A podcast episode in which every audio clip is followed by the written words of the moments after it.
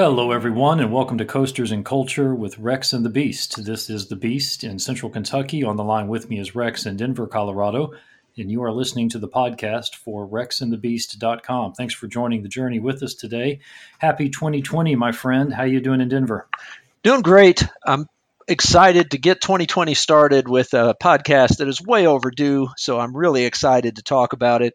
But uh, things are going great here. How about there, Beast? Yeah, everything's going real well. I did want to ask you, I've been asking a few people about this. You've seen, no doubt, the discussion concerning whether or not 2020 begins a new decade. And there's a whole movement out there that says no.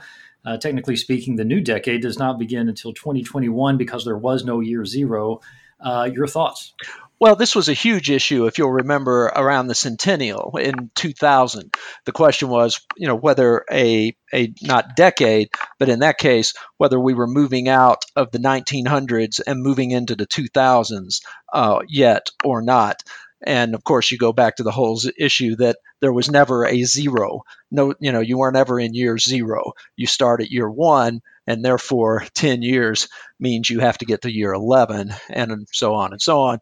So I find it to be completely irrelevant. I mean, the truth is, okay, if you are some type of numerologist, that's correct. But the way everybody thinks about it is in terms of the decade itself. I spend approximately 98% of my time listening to 80s on 8, and uh, they don't play from 1979 to 1989. Um, you know, they, they play um, from, from 1980 to 1989 because that's how we think about things. Right, but that's where the confusion comes in, right? Because it's perfectly legitimate to say the 80s. Obviously, that means 80 to 89. There's nothing wrong with that. But what we typically do is we assume when you say the 80s, you mean the decade.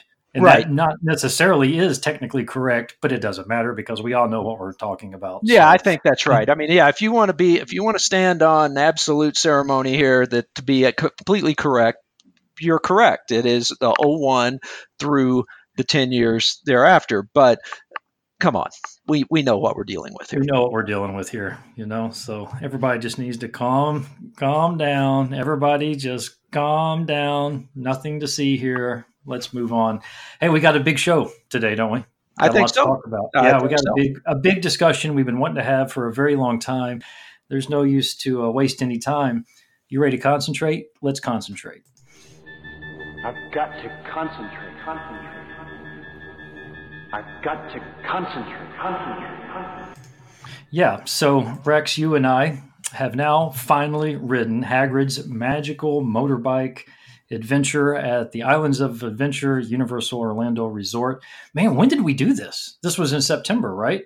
Right. This was on our uh, Halloween Horror Nights 29 trip in September, uh, which is just amazing that we're talking about how long ago that was. Uh, I know that um, there are just, you know, amazing amounts of people sitting around waiting for this uh, this reaction and these thoughts, and um, we decided to just drag it out as much as we possibly could. But now that we're here, yeah, it, uh, it, it took us a while to get there, but once we did, it was it was really honestly it was exciting to be in the queue, headed on to the ride for me in a way that was um, you know different than we've had in a little while. Um, so I, I, was it was very it was very exciting. I was I was excited going into it, and I was excited while we were there um, to get a chance to check it out. Yeah, you know, and the, the it was everything that we had heard going into it, basically, we were able to experience in a lot of ways. So we've heard about the fact that you are definitely going to experience downtimes while you're in the queue. Yep, we did. It was probably a 45 minute to an hour downtime when we were in the queue.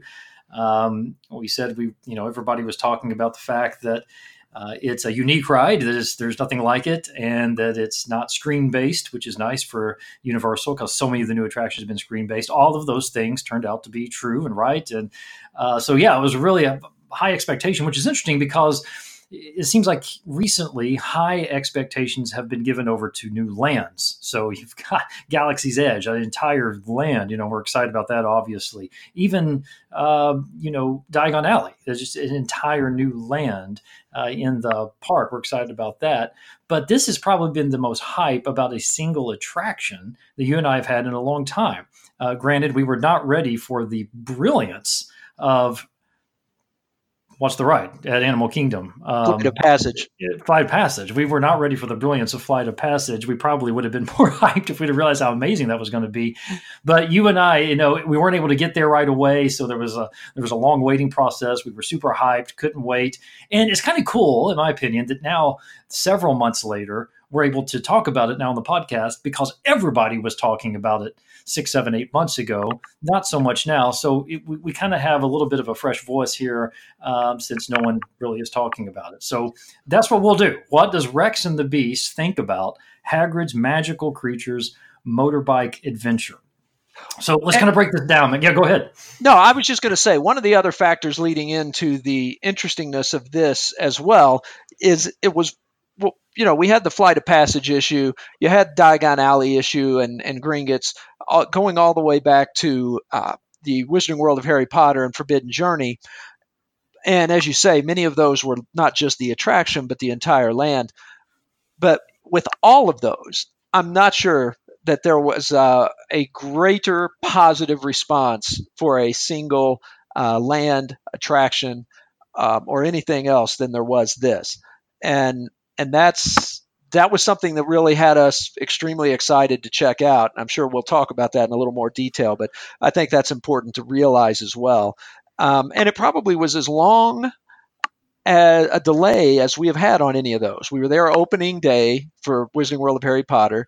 Um, we were there sh- not opening day, but shortly thereafter, a month or so for Diagon Alley, and we were there opening weekend for Animal Kingdom Flight of Passage. Yeah, that's right. And so that fits in perfectly. I think it blends in perfectly with the first thing we can talk about when we're talking about the review of this, and that is our expectations going into the ride. Because what you just said uh, influences this. It has a plays a factor, plays a role in our expectations. So as much as we may want to attempt to experience a ride or a show or any theme park attraction with a purely unbiased approach, the fact is that we all bring certain expectations to the attraction. Generally speaking, right? The lower the expectations, the greater the chance one will have of actually enjoying the ride, since higher expectations require more from the ride uh, or show or whatever to impress us. So I think the first thing we need to ask is, honestly speaking, what were our expectations? Even if we were trying to be unbiased, what really were our expectations going into the ride and why did we have those expectations? So what you just said is relevant to this, right? I mean, there is no way for us not to be pretty hyped because when's the last time we have ever seen Twitter, the world of division known as Twitter, when is the last time we've seen it more unified than we did on this particular attraction? And the answer is never, right? Um, absolutely. I mean, it's not even arguable. There is never in the, the Twitter history uh, been something that the theme park Twitterverse seemed more in line with. Of course, you're going to have one or two people or, you know, some small percentage that, that had negative things to say. Uh, and we're putting aside the negative of it breaking down all the time. That, that's right. that's that's a different issue. It's the actual attraction itself once it's running correctly. Uh, Diagon Alley didn't get this.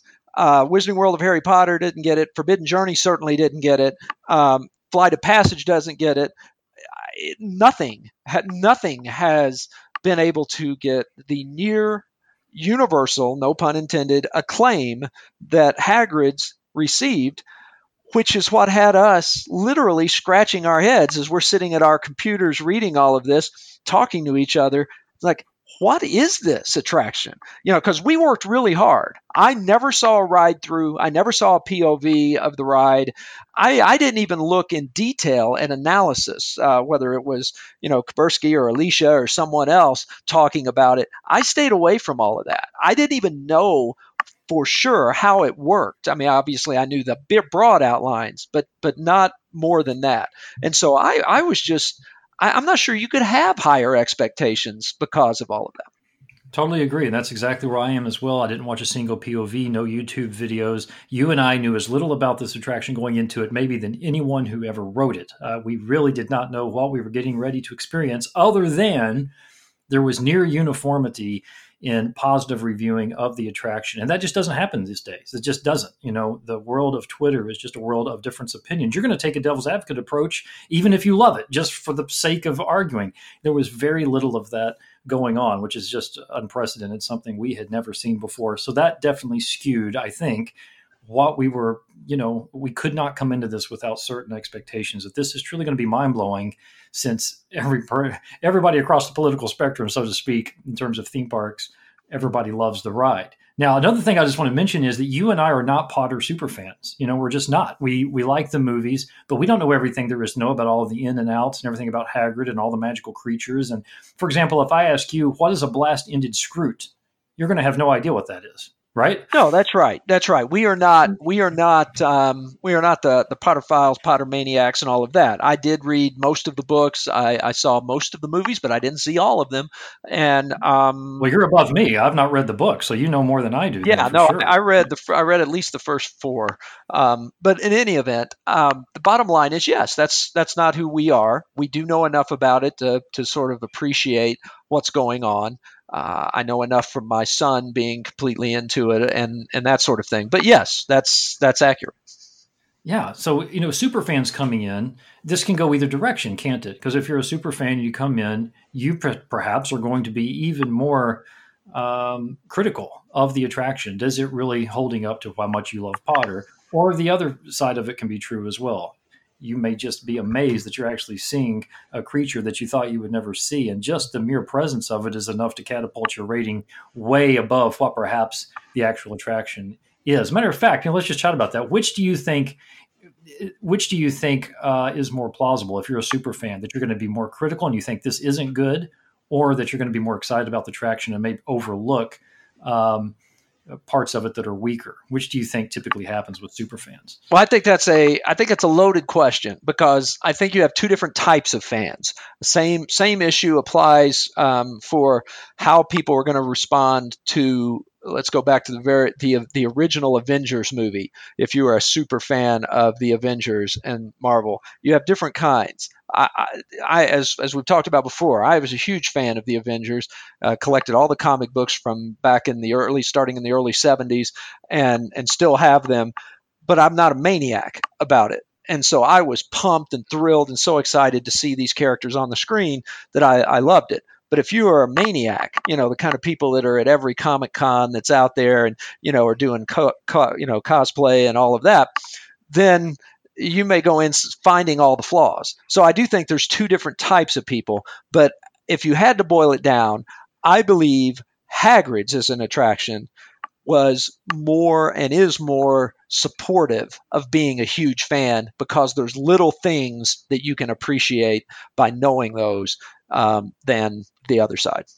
Right. Well, but that's why we're saying super fan. I mean, by definition, super fans are maniacs. So it, the the first category that you mentioned is not a super fan. That's a fan, but not a super fan. Like by definition, is you know everything there is to know. You're insane. You collect all the stuff on your desktop. You know there was fifty thousand bobbleheads of all the creatures that you love about the. Like that's what we're talking about when we say super fan. So I I just wonder. Yeah, you're saying you think that person would be more inclined to be positive toward the attraction, even if it's not as strong as they think it is?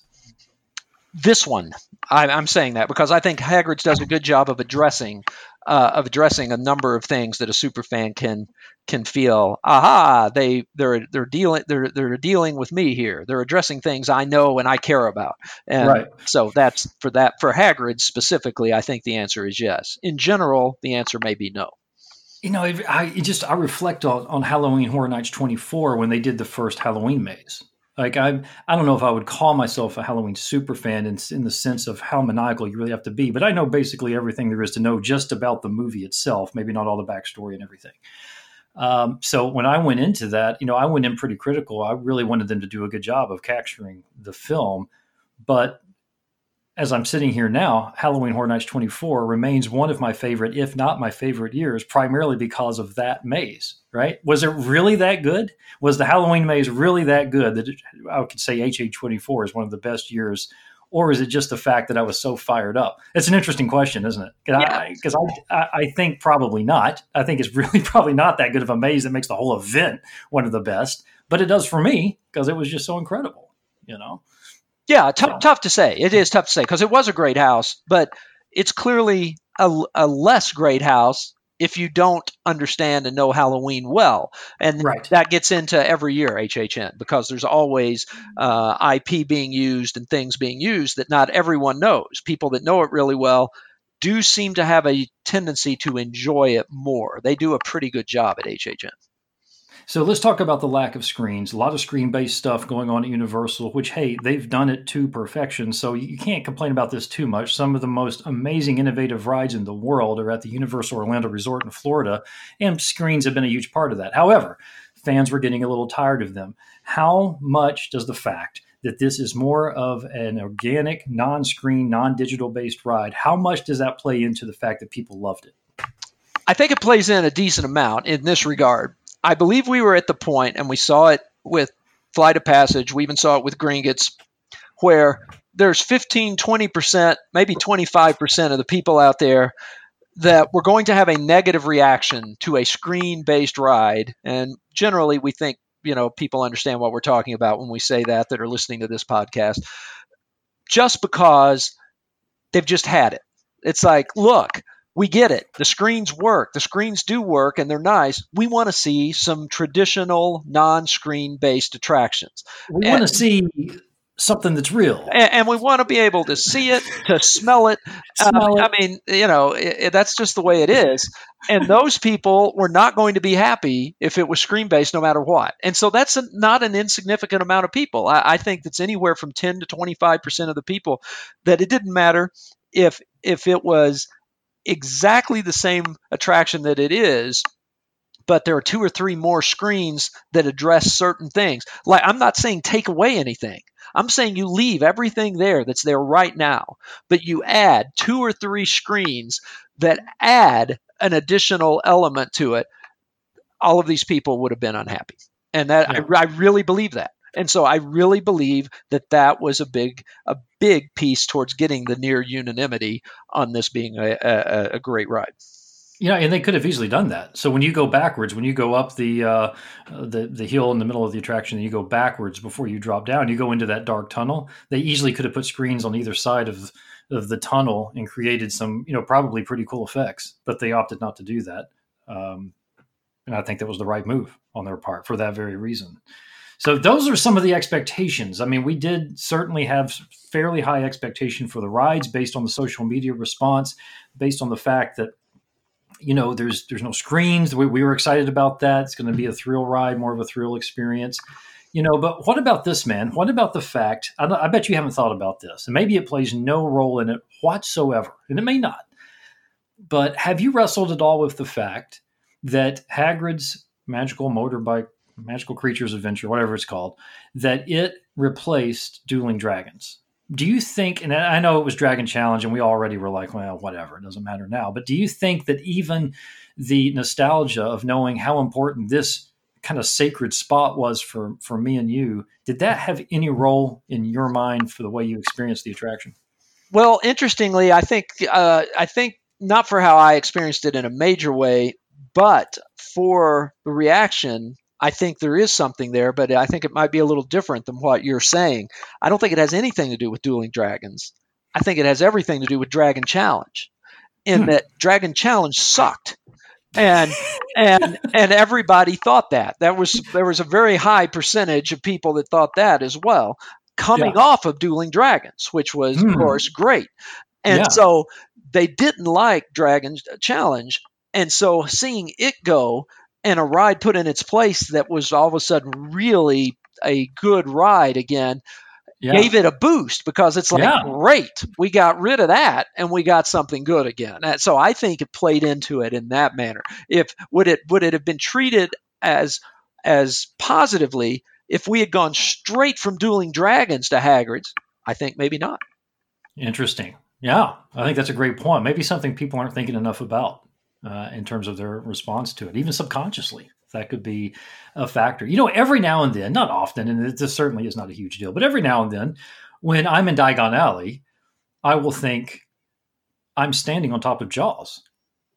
You know, and it just it was just kind of this weird time marches on and things have to change and get better, and and Diagon Alley is obviously an improvement over Jaws, but there's still just that moment where where I remember.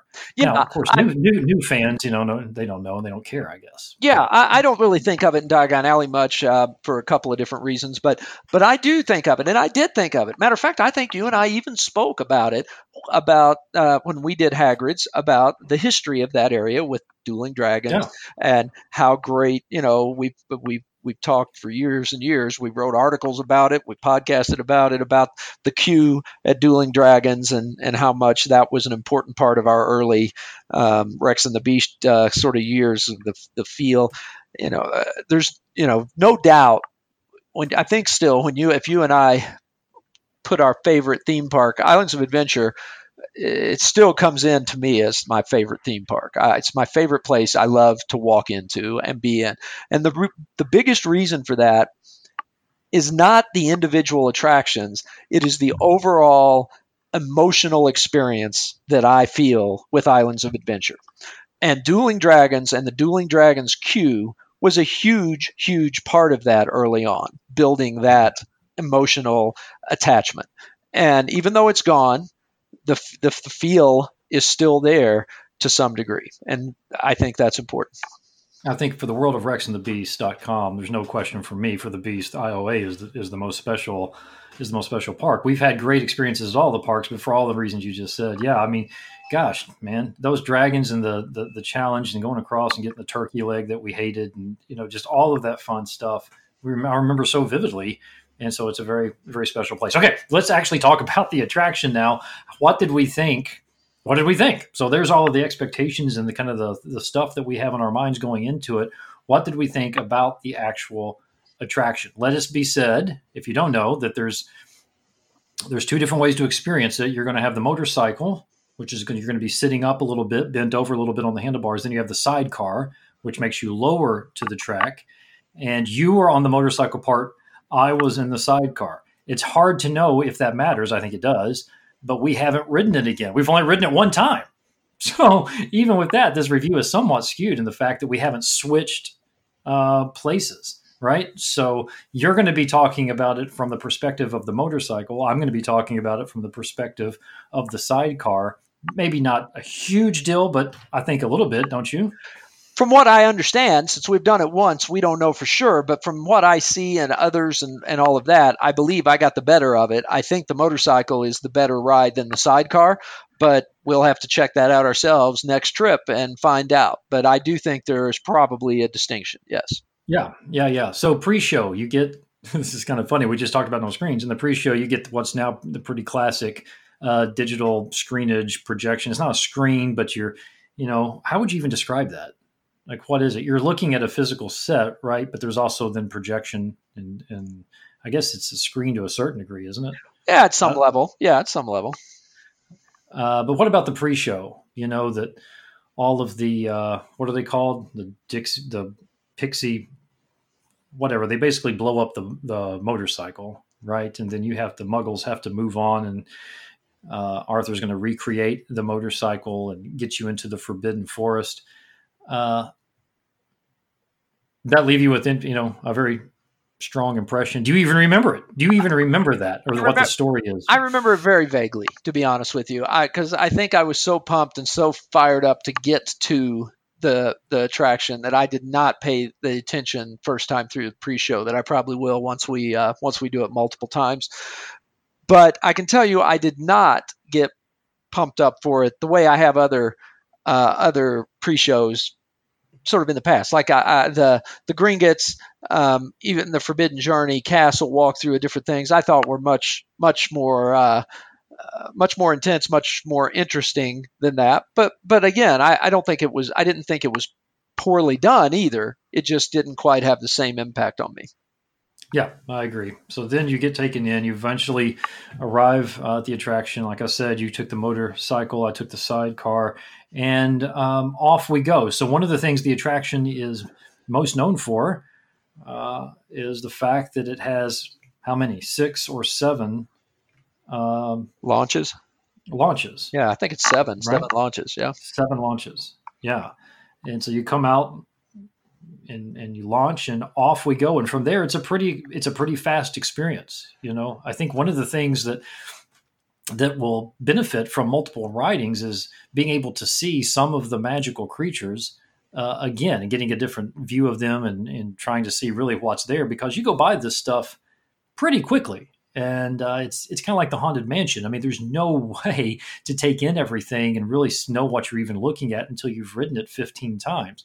The fact that you and I have only ridden it once, I think, lessens our ability to be able to know what we're even looking at because you go by pretty fast. You know what I mean? Well, I think that's true. Uh, however, I, I wouldn't want to give people the impression that it um, it go it goes by too fast because I think it's a pretty it's a pretty substantial attraction as well. I mean, it it uh, for a coaster, it it gives you plenty of time on the, the attraction. I thought. Um, I felt like no, no, no. I don't mean the attraction itself is short. Yeah, I mean going by the practical right. effects. No, absolutely. You're going by them quickly, and that's you know? that's why. Right. I just wanted to make that distinction because yes, you do move very quickly. You go up to I think you know 50 miles an hour a few times, and you are rolling, and that is part of the fun. Right out of the gate, I remember actually having a pretty good smile on my face as you're coming out with that first launch right into the um, kind of bank turns and and moving along, and I mean it, it was it was pretty sweet to start out like that for sure.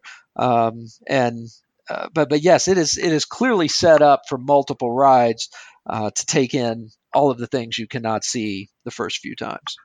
Yeah, yeah. Because I mean, even checking out the you know what's he called, Fluffy, the dog, and everything. Yep, like yep. that's a that's pretty cool. A major part of the films. But we were we were by Fluffy pretty quickly.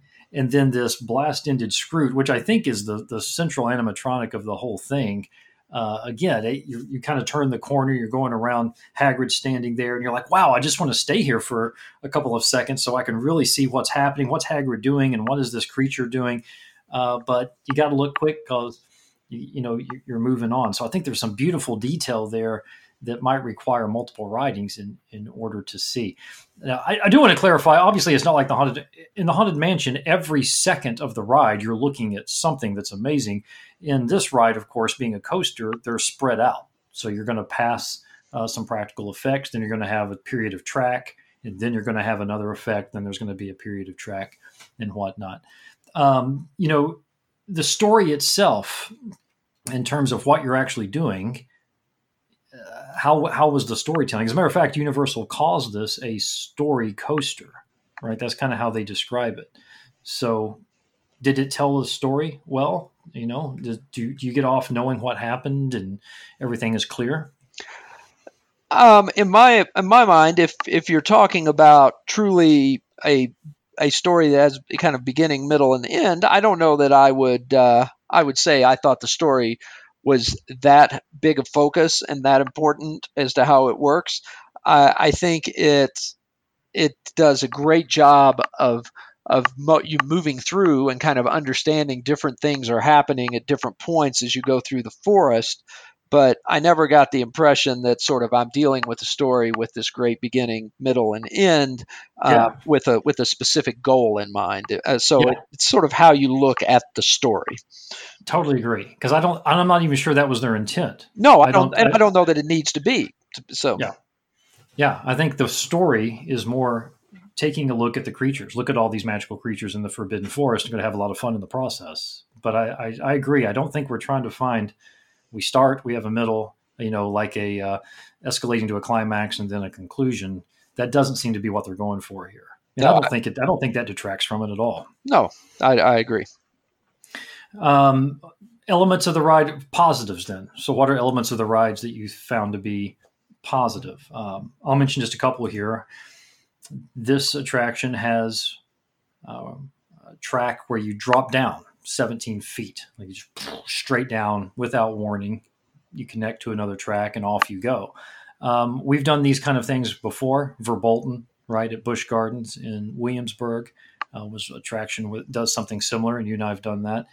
Uh, this was absolutely seamless. You couldn't hear anything happening. You couldn't hear tracks moving. You couldn't hear. You could. You couldn't feel like rumbling of things getting into place. So you know you're about to drop, which kind of takes away. You're sitting there. You're listening to Hagrid. You, you, know you've got the devil's snares, dark, and then boom, you're just down and off you go. I was amazed by that. I thought that technology was was super cool. So that was a really positive element uh, for me. What about you?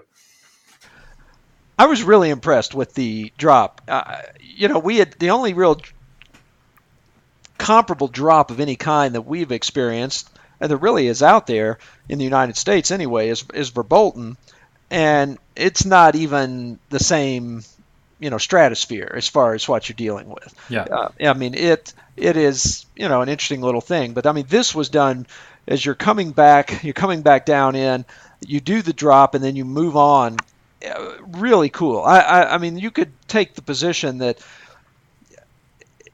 it's so seamless. It's not even sort of a feature of the ride. It's just part of the ride. You know, I mean, it would be like saying, you know, we'd move from uh, the the eighth piece of track to the ninth piece of track. Well, I mean, you know, th- there's no no feature there. You just moved on. That's sort of the way this felt. We just went, we dropped, we moved on.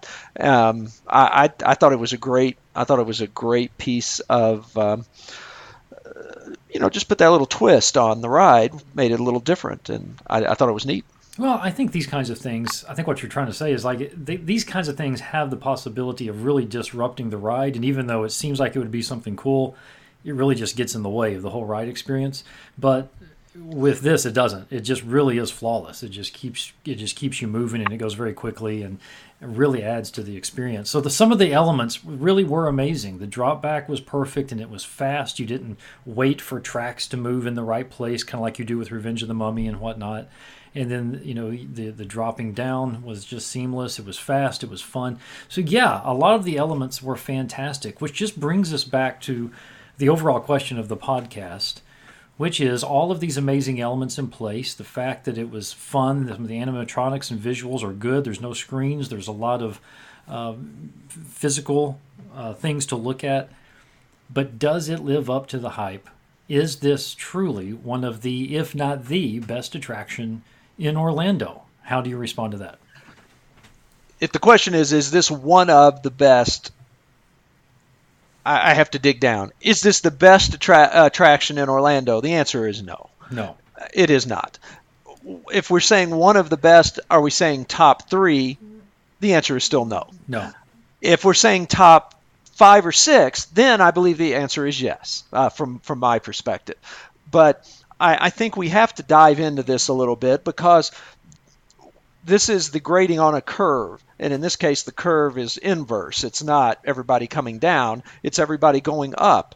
We're, we're grading on a curve because of how great the response was and has been about this attraction.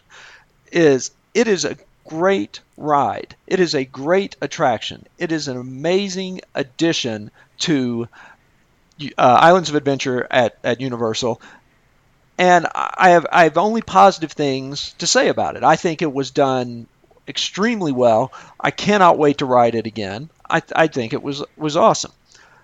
But now you have to compare it to the hype, which was universal acclaim as if not the greatest, one of like the two greatest attractions ever, or at least in Orlando. And, and I, I don't see that. I just don't see that. Uh, I, I see it as a great attraction, a great ride, but it is not better, in my opinion, than uh, Forbidden Journey. It is not better than Flight of Passage. I'm not sure. I think it's better than Gringotts. And you know, there's there's a few others that I could say I, I if they were, the, you know, you and I, Beast, have talked many times. How do you do this? How do you decide? What's a better attraction, a better ride? Yeah. How do you rate them? How do you do it? And and there's a myriad of ways you can attempt to do that. Mm-hmm. But the way that we come down a lot of times to do this, I believe, and certainly the way I come down to it is if you line up all of the rides side by side and you have not just recently ridden one of them and hadn't ridden the other one in like two years. So you don't have this bias of, oh my gosh, I haven't ridden that one in forever. And you could only pick one ride to go on, or you could only pick two out of the five, or whatever. In what order would you pick to go on those attractions? Yeah. And to me, that is as, as solid a way to do it as any. And if you put Flight of Passage, Gringotts, Forbidden Journey, Hagrid's, Spider Man, and and a couple of others that we can talk about there. I can tell you the first two or three are not going to be Hagrid's, and then it's going to get close. And so that's that's where I am, Beast. That's where I am. Nobody's denying it's not a great ride. It is a great ride, but it's not the best in Orlando. Yeah, sometimes, unfortunately, it's difficult in the Twitterverse and social media to have conversations like this because no matter how often we say how great of an attraction this is and how much fun we had and how it is an incredible addition to Universal Studios, as soon as we then say, but it may not live up to the hype, in our opinion, uh, immediately uh, the reaction is, how can you not think this is a good ride? Or I, how could you possibly? Unfortunately, we're not very good at navigating these kinds of waters uh, on social media. We tend to live on the extremes, to the left or to the right, whatever that may be. I love this attraction. I can't wait to ride it again. And it very well may be, Rex, that after we ride it four or five, six more times, some of this will change. We may be able to appreciate things about it that we don't fully understand or know or, or have experienced yet because we've only been on it one time. But if you do what you just said, line them all up, Hagrid's is going to be down the list for me. Uh, I mean, and we can just talk about even some Disney's attractions that probably were not even in your purview. There is no way I get on Hagrid's before I get on Haunted Mansion. Not even close. And it's not. And it's it's the same thing's going to be true for Forbidden Journey. I definitely like Gringotts better than I like Hagrid's at this point. So for me, it's probably between five and ten uh, down the list as in terms of that the rubric that you just set up. I don't know if that's surprising or if that's if that seems ridiculous, but that's probably where it would be for me. Yeah, I, again, I, I, certainly would don't think it would be at ten, but I can easily imagine it being at five for me. So I don't think we're off that far there. But but I do believe that's the case. And of course, what you said about as soon as you say but, uh, and then go on with why it's not the best or it's not whatever. There is a school of thought out there which is perfectly fine, which is why do you have to say that at all? You know, why do we have to sit around and say, oh, well, we'll rank them or we'll do this? Why don't we just say it's a great ride and be done with it? You know, we don't we don't have to sit here and try to cast some level of, of dispersion because it's um, not one of the best. We could just say it's a great ride and be done with it, and we could. But the bottom line is that's not really what we're here to do. If we right. did that, we could if we did that, we could have a five minute podcast and be done. Or just not even have a podcast. Right, right. I mean, we're here to talk about these more in depth and compare and contrast and, and do all of that. So that's the reason that you do it. And if you're gonna get don't want to be part of that, hey, that's fine too. I, I am you know I guarantee you, my family that loves Universal and loves the rides, they're not sitting around wondering and caring about what's number one, what's number two, what's number three. They just know they love to ride everything and that's great and that's awesome. But this is a little different, and that's why we get into these uh, get into these edges of things. Yeah, and it and it's there is no there's no hate here. There's you know, no hate there, here. There's no hate here. There's no negativity. I love the ride. I mean, would you stop telling me I don't like the ride? You know, Rex, that's really getting annoying. Well, Beast, you know, if you don't like it, you don't like it. Just say so. Try, don't beat around the bush. Yeah. No, I love the ride. I think it's fantastic. You know, it's just not the best. Yeah, it's just, it's just and, not so, the best. It's that so, simple. So then, then we go back to the idea that we touched on earlier, which is why are there so many people that we believe would say this is the greatest ride, the best ride in Orlando. Yeah, when, I don't when know. we feel when we feel so so differently about that, because we've generally been on board with the react. I mean, Forbidden Journey came out. The general consensus was this is great. This is a breakthrough. This is great ride. And we're like, yes, we agree with that. The general consensus before that was Spider Man is one of the great rides of all time. You know, yes, we agree with that. Yeah. Um, for you know, Flight of Passage came out again. The general consensus, none of this hundred percent stuff, but the the majority consensus was this is a spectacular ride. Top two at least in the in Orlando, and we agreed with that. Um, yes. So, but this one we don't, and why is that? And I, I I think it's twofold. I think it's one of the things that we mentioned earlier, which is you and I did not have this huge negative screen bias that a lot of people did. Mm-hmm. Uh, we took the position: is it a great ride?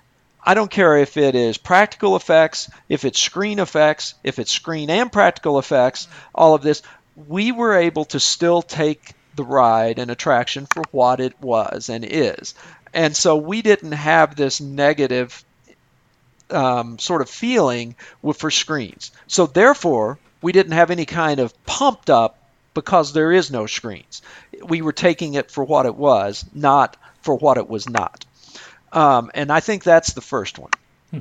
Um, and the second one is the idea, and I, I think this is much lower on the list though, is the idea that you and I are not quite the the the Potter maniacs that a lot of people are, and all of the in-depth Potter information that is there, and that information and those pieces of uh, kind of deep dive into what you're seeing and what you're going through and the Forbidden Forest and all of that. I think that meant more to other people than it did to us. Um, so I, I, think those are the two biggest factors as to why we we saw this happen. Yeah, I think that was I think that was very well done. Good job. Well, thank you very much. Yeah, I don't really. I'm not sure if I have much to add. I mean, I you just said we were taking it for what it was, not what it was not. That that could be one of the best lines of coasters and culture in the history of the podcast. I mean, that was really well said because I well, think that's I think that's right. And I think a lot of times, I think a lot of times that is what we do. Uh, and and in this case, I mean we too. Is is it you you come out and you start talking about what something um, you know what something isn't or what something is, usually in a negative way.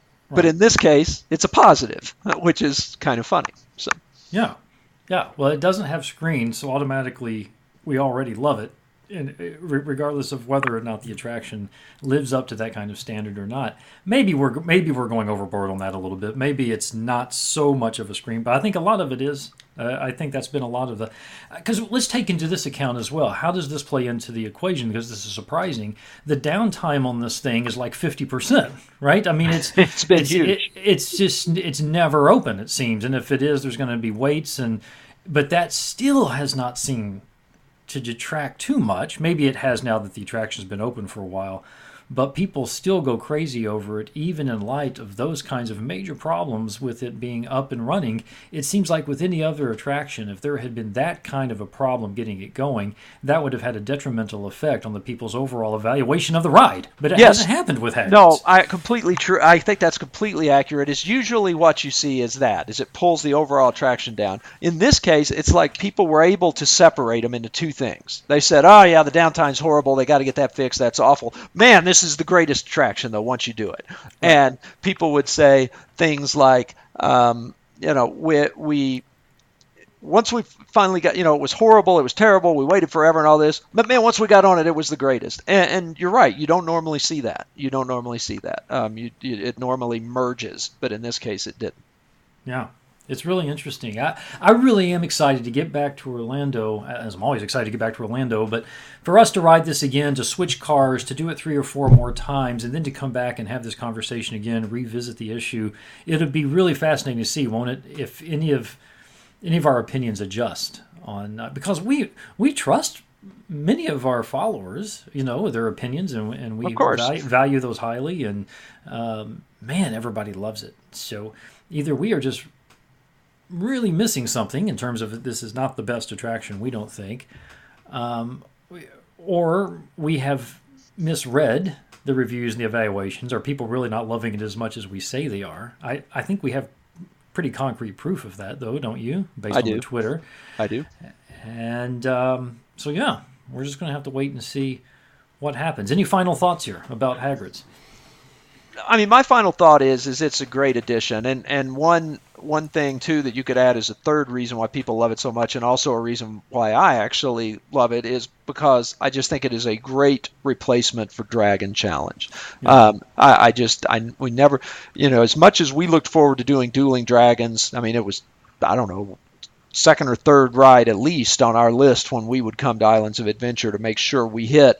Um, we've gotten to where we didn't even do Dragon Challenge. No, you know, we didn't even go. I mean, literally. most people didn't. I mean, nobody yeah. cared. So, uh, so it's awesome to have an attraction there that we can be excited about again and look forward to going to do because that area, that area um, deserves it. And and needs it, and it's it's great. So I'm I'm excited. I can't wait either. Obviously, I will get to. Well, not, maybe not. Obviously, I don't know. We we have. Uh, I've received another spectacular gift from my wife. A gift for uh, of uh, me and you going to uh, check out Rise of the Resistance, and on that trip, we probably will make it to Universal to ride. The question will be whether we get that done before. Um, well, we certainly are probably not going to get that done now that I think about it. I'm, i was thinking the summer, but I'm going, it's spring break with my family to Universal, so I'll probably get to ride it again before you do. So um, we'll, uh, we'll see what I think. Yeah, yeah, we'll have to bring it back, see where we go from there. Um, yeah, I, I, had something to say. Oh, you know, at some point, you and I have talked a little bit about this on various podcasts. We've mentioned it here or there, but at some point, I think somebody's going to have to do a deep dive uh, into the psychology of dueling dragons. Um, and we don't have time to do this now, but the, the, the the attraction itself, for the most part, did not change. It stopped dueling, but even when it was Dragon Challenge there for a while, it was still dueling, and no one cared.